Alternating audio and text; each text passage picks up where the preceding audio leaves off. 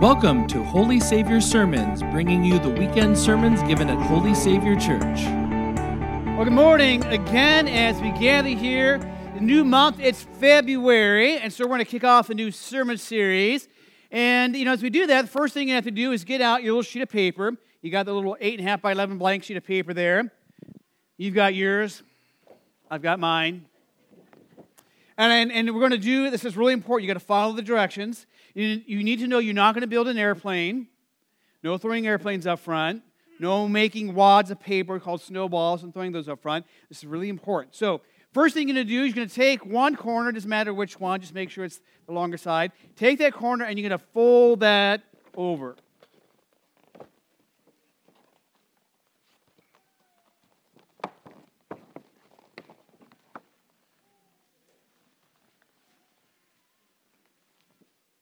All right, so now your white sheet of paper should look something like this here. Could look like this, might look like that, but probably should look something like this here. All right. Now, some of you are still working on it. You know, it's all right. I'll give you a few, few more moments. You got that fold, paper folded over. I know it's kind of early in the morning at 10 15, 10 20. All right, so now, now you got this. Everyone kind of, I'll be like the teacher. Everyone hold up your paper. Let's make sure you got it. Good job. Now, the next part's a little more challenging. You're going to take this corner here and you're going to fold it across this way.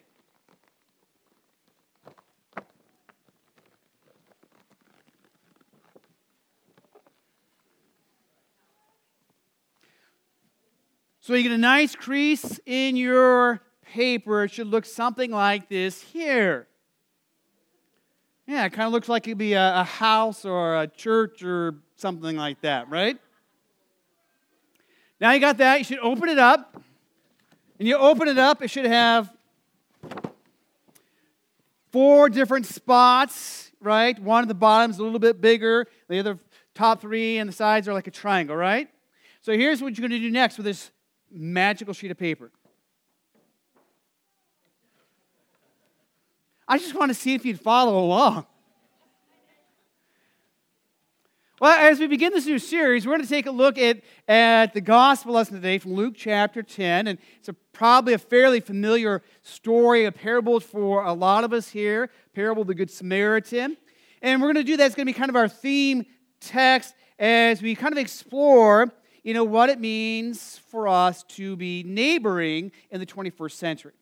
And, and to do that, we're going to kick that off with a little bit of a, of a story of a life of a Presbyterian minister who I think for a, a lot of folks, this Presbyterian minister helped them understood what it meant to be a neighbor. So we're going to take a look here at a movie clip. This is a 2019 movie, so just a recent movie. And, you know, the scene is in a subway. So we'll see if, if you maybe are familiar with this Presbyterian minister. I don't know. Let's take a look and see. Of course, that's who? No, it was Tom Hanks, actually. Not Mr. Rogers. No, it is Tom Hanks playing Mr. Rogers in the 2019 biopic, you know, A Beautiful Day in the Neighborhood. How many of you grew up watching Mr. Rogers? How many of you um, watch maybe reruns or watch with your children? How many of you have no idea who Mr. Rogers is? See, Mr. Rogers died off you know, I mean, he died, he died out. But the show quit. Its last episode was August 31st, 2001. It was on PBS for a number of more years. And after that, he just kind of disappeared. It used to be the longest running children's program with 912 episodes, including some of the specials that they had.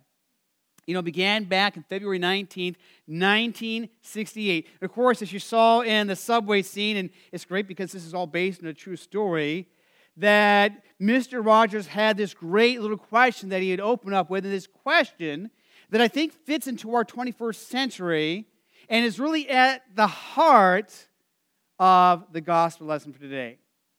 And that question is, won't you be my what? Neighbor. Won't you be my neighbor? So let's talk about neighboring. That's what we're going to talk about over the next several weeks here in the month of February. You know, February is a great month. February is Groundhog Day, and according to the groundhog, winter is gone and spring is here, but wait till tomorrow because winter's back. You know, it's also February, it's Super Bowl Sunday, right? You know, and a lot of folks are going to spend a good part of the late afternoon and early evening eating a bunch of really good, healthy food and watching commercials and maybe a football game. It's also, and I, I can't remember exactly how to say the term, but this is something that won't happen again until March 3rd of the year 3030. You see, this is 0202 2020, and if you read it backwards, it's 0202 2020. So just it's unique. You lived to this moment in life. And February is also, I mean, February's a lot of, a lot of great things. You know, it's, you got President's Day in February. You got things like Valentine's Day and love. And, we're going to kind of use that idea of love to talk about what it means for us as we're loved by our Savior to live out our lives in love. And what it means for us to, to neighbor.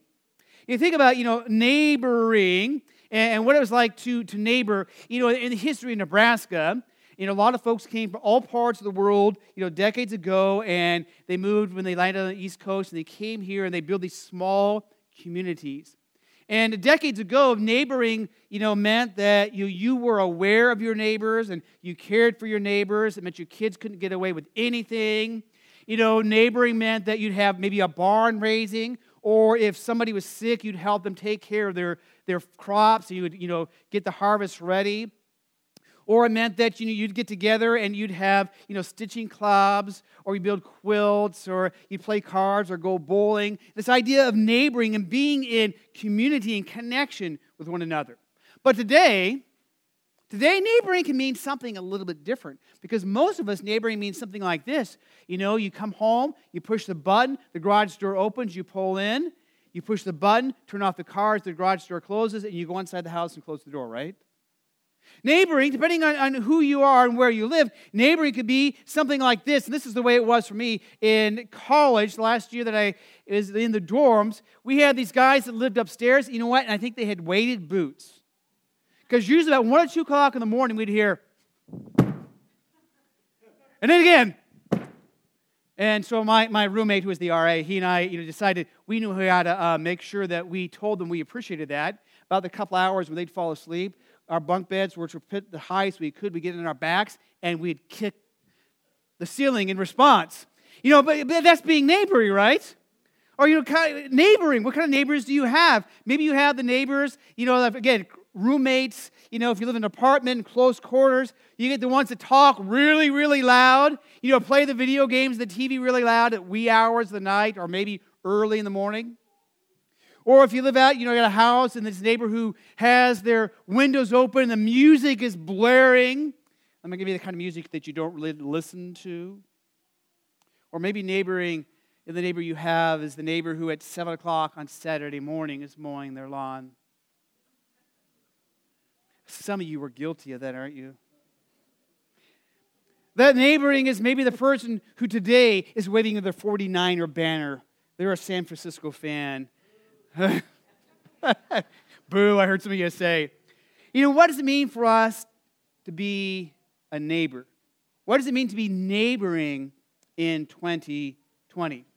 We're going to take a look here at this text of the Good Samaritan and, and what it means again for us to be a neighbor. So let's read here verse 29 of the gospel. Let's read this together. Who is my neighbor? Now let's put this into context. This guy here, sometimes some translations call him like an attorney or a lawyer. Probably not the best because when I think of attorney or lawyer, I think, you know, I'm standing before a judge in court. These guys were experts in Moses' teaching, the, you know, the law.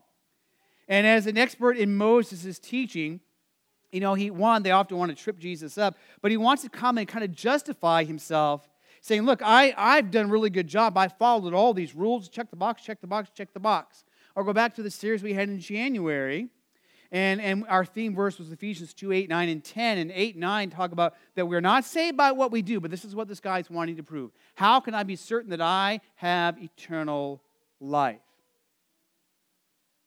And what does the law say? Jesus asked him. Well, the law says, Love the Lord your God with all your heart, with all your soul, with all your mind, and with all your strength. And love your neighbors, you love yourself. And Jesus is like, all right, sounds good. So go and do that. And Jesus, you know, knows this guy's in, again in his head. He's thinking, I've done a really good job. I followed all the rules. I, I'm good.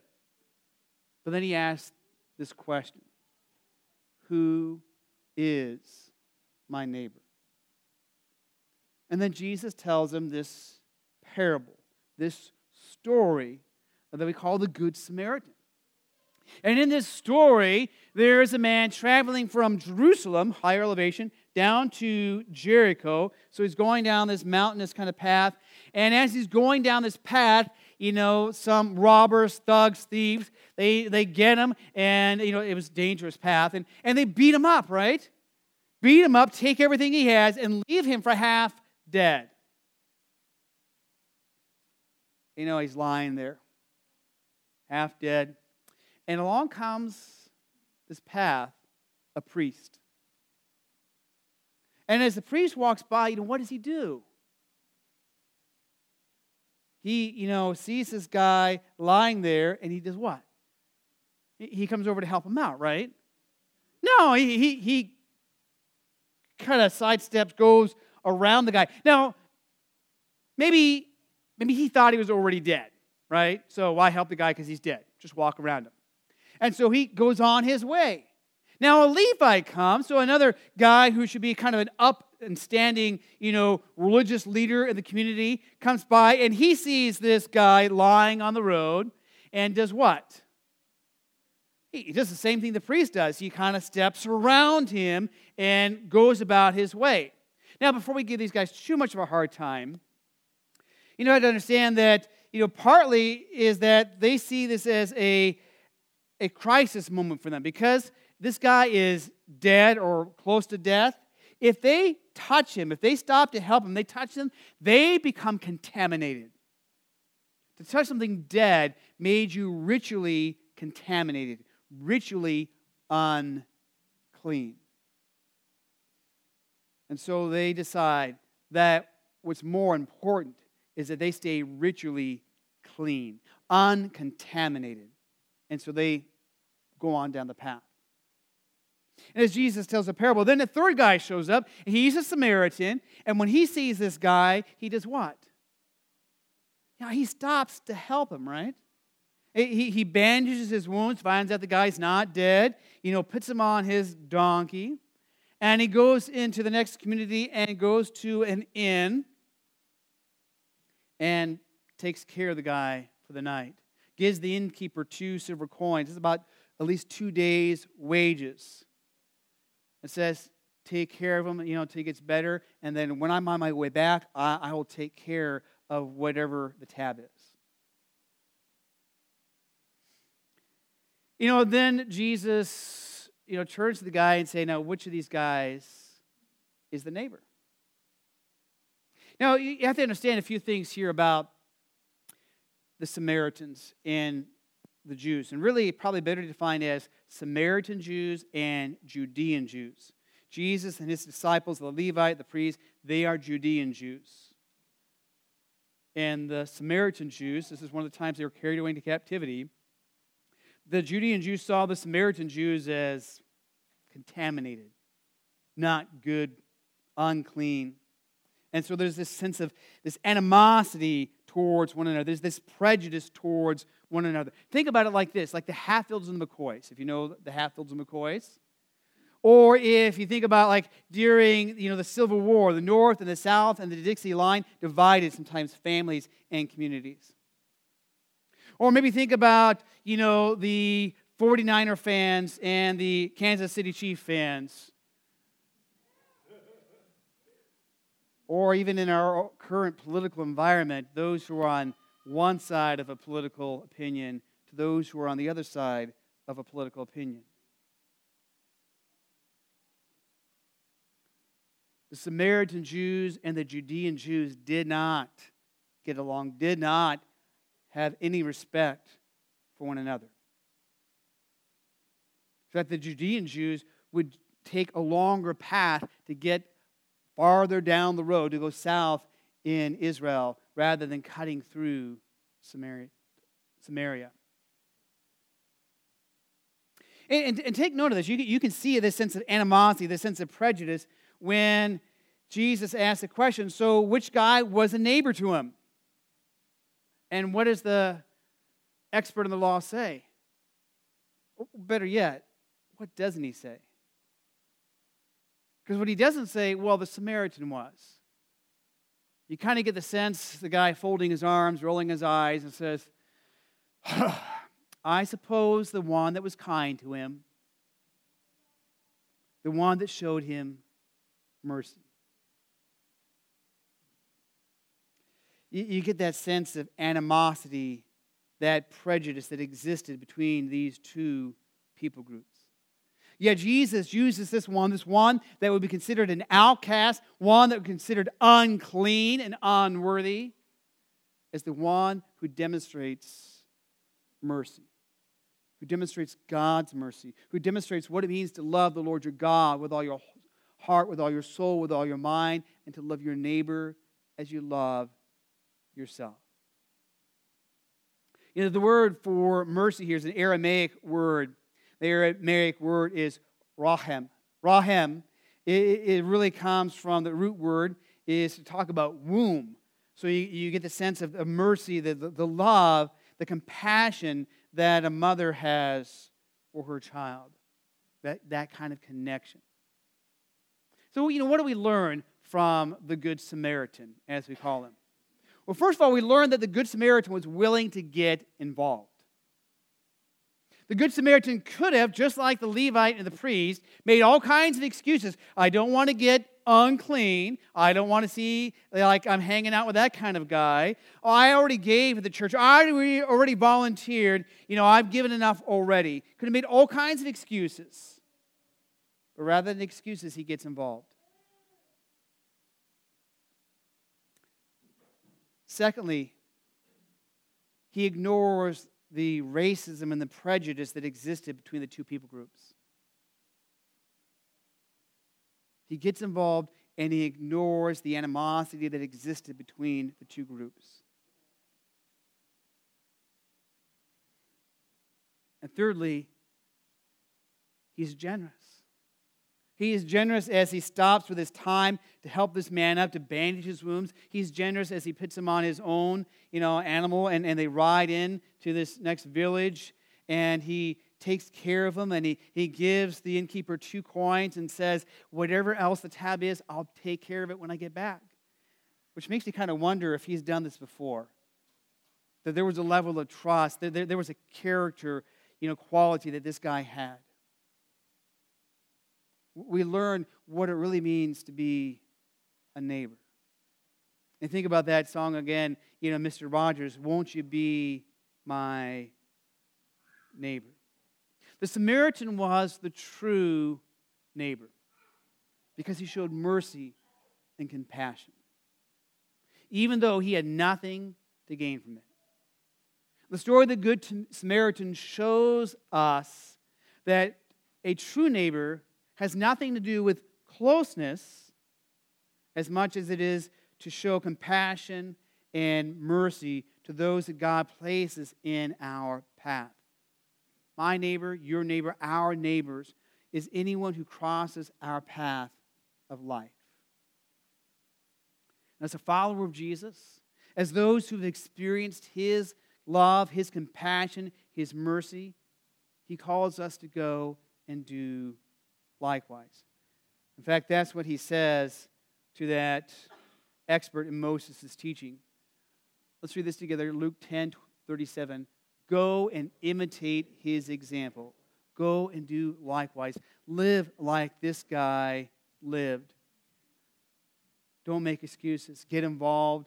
Don't let prejudice and, and racism and, and all those preconceived ideas stop you. Be generous. Be compassionate as our God has been compassionate for you. I don't know about you, there, there are times I know that I have my preconceived ideas and I, and I let those, you know, shape my decisions and my attitude and my action. But we learn here that this man was shaped by mercy, by love and compassion. So, as we're, we're in this series on, on neighboring, and the kind of the question, won't you be my neighbor, you know, what we're going to do is we're going to um, help us kind of think through who is our neighbor. And again, our neighbors aren't necessarily just those who are close to us. And God's call for us to show them compassion and mercy. All right, so now what you're going to do is take out your sheet of paper. You thought maybe I really just made you fold it just to see if I could get you to do it. So on this sheet of paper, again, you got three sections, or four sections, but three on the top here. And on this section here, so that'd be the left side, I'm going to have you write the word live, L I V E.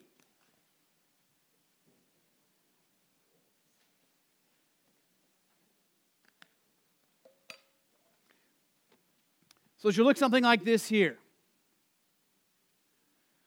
On a sheet of paper, you write the word live. And here, you know, you'll start figuring out what we're going to do here. What you're going to do is I want you to write down the, the names of people who are in this neighborhood where you live. So, you know, if you're a roommate, it's your roommates. It's the um, weighted boot soccer players that lived above you at 2 o'clock in the morning.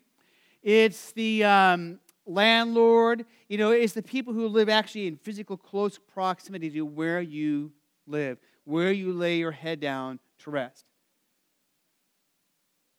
And as you do that, you know, if you don't know their names, you know, use some kind of word to describe them. And think about who those people are that live where you live.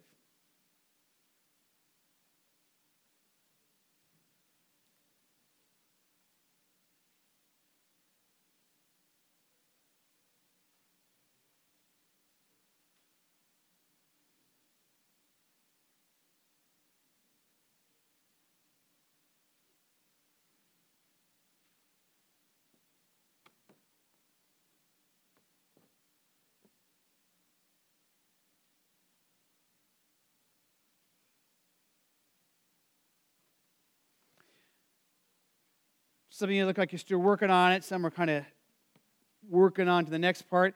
And so if you want, the next part, top, that's the middle upper part, you're going to write the word, depending on, you know, maybe where you're at in life, you can write the word work. Or if you're in school, you can write the word school down. If you're retired, I don't know what you write if you're retired. Retired. You still work somewhere, I'm sure. But you're going to write this area, you know, that these are the people that you, you work with or you go to school with. These are your classmates. These are, again, people you work with. They, they're your employees, your supervisors. And this is maybe, you know, that, that janitor that you see, you know, if you're working late at night. Whoever is part of that work neighborhood, that work community that you're a part of. And again, same thing, you know, go ahead and, and write down their names, you know, and kind of what you know about them. I mean, if you don't know a whole lot, you might just know, hey, for the last seven years, I worked with this guy named Bob, and the only thing I know about Bob is he likes the same donut that I do. That's why I get there 15 minutes before he does to make sure I get the donut.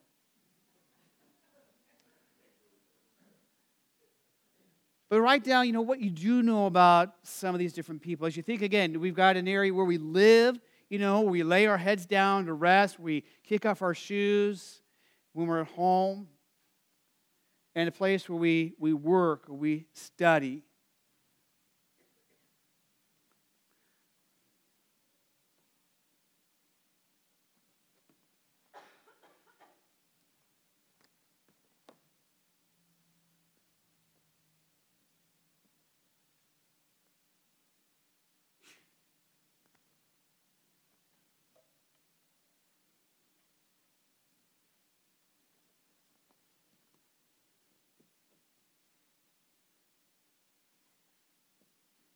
Some of you, again, I know you're still writing. You, should, you, got, you got a lot of people you work with. You're, you're describing a lot about them.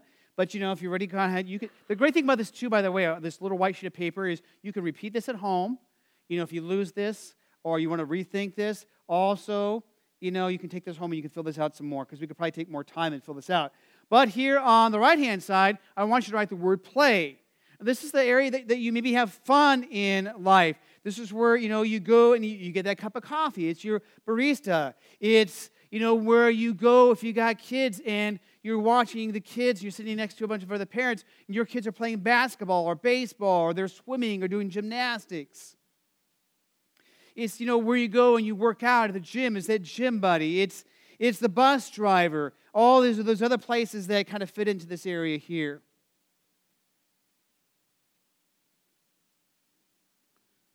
So we talk again, you know, our path of life, our neighborhood is more than just those who live just across the street from us and behind us, but we begin to see this whole idea of neighboring in 2020, of what it means for us to live and to be a neighbor. The first part of that is, is knowing and identifying, you know, who really are our neighbors.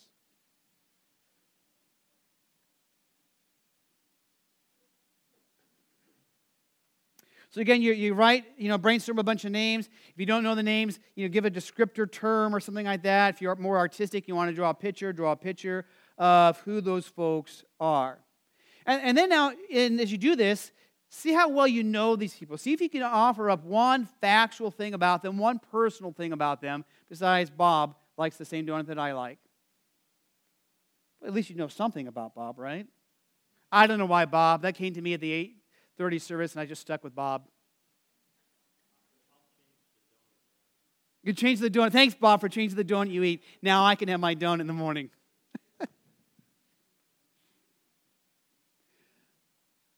Live, work, play. And beginning kind of to build. What you're building here is a map of your neighborhood.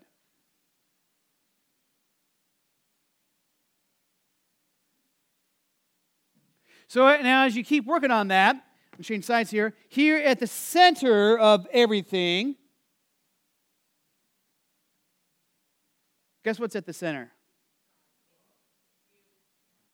I just want to see what you're saying. You got a lot of good ideas. Yeah, you kind of are at the center of it, but yes. God, yes, kind of no. Um, but we're going to use a word, a word that is used in the gospel lesson, and that's the word mercy. Rahem in Aramaic. So just go ahead and write that word mercy in there. M E R C Y. I almost spelled it wrong, I'm telling you how to spell it.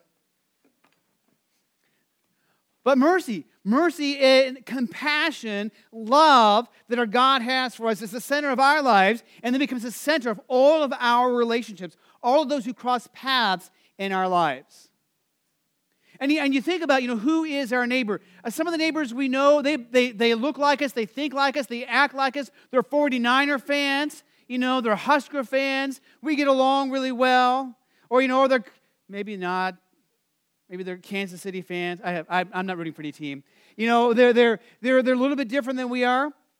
But, but you know, they, we have these neighbors, and, and I know this is a bit of a more political hot topic now, but too, we, we have folks that come from different parts of the world and that become our neighbors as they move into our community. Right now, there's a number of folks that are coming through Lutheran Refugee Services over the next probably four to six weeks, you know, that are coming through the system. And those they become our neighbors as we, we work with them. What does it mean for us to live in mercy and compassion with all of those who cross our path? And see, I, what I want you to do too is I don't want you to view neighboring as a mission to accomplish as a box to check, but rather think about it as a way to cultivate relationships.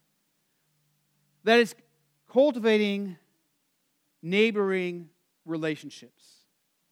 That's, that's part of the reason we are involved with Goodrich Middle School and Belmont. We got involved with Dawes Elementary. And as we're involved with those schools, it's about being, for us as a congregation, a good neighbor, about showing compassion and love to our neighbors, of reflecting the love that Christ has for us.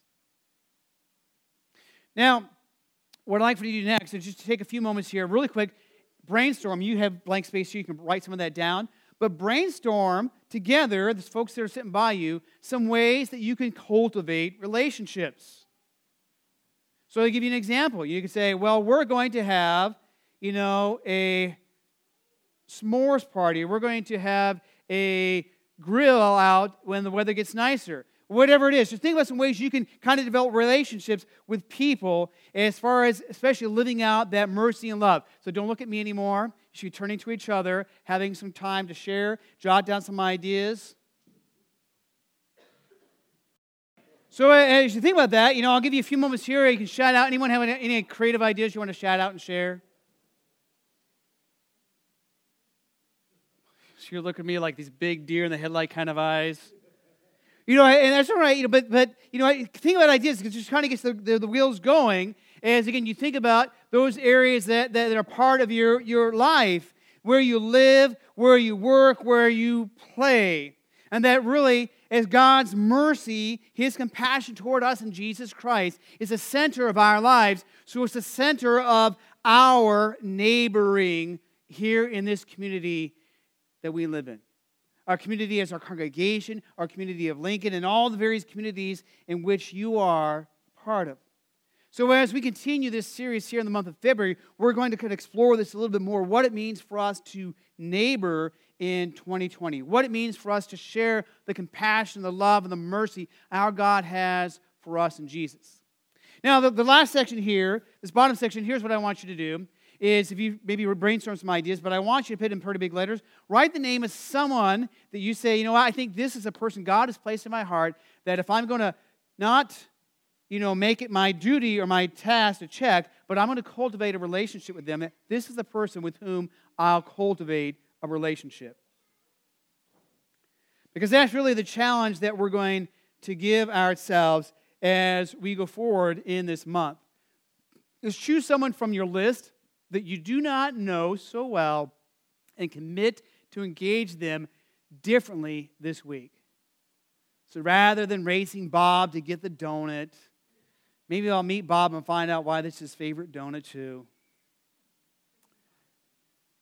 Or bring the same kind of donut and we can toast our appreciation for donuts.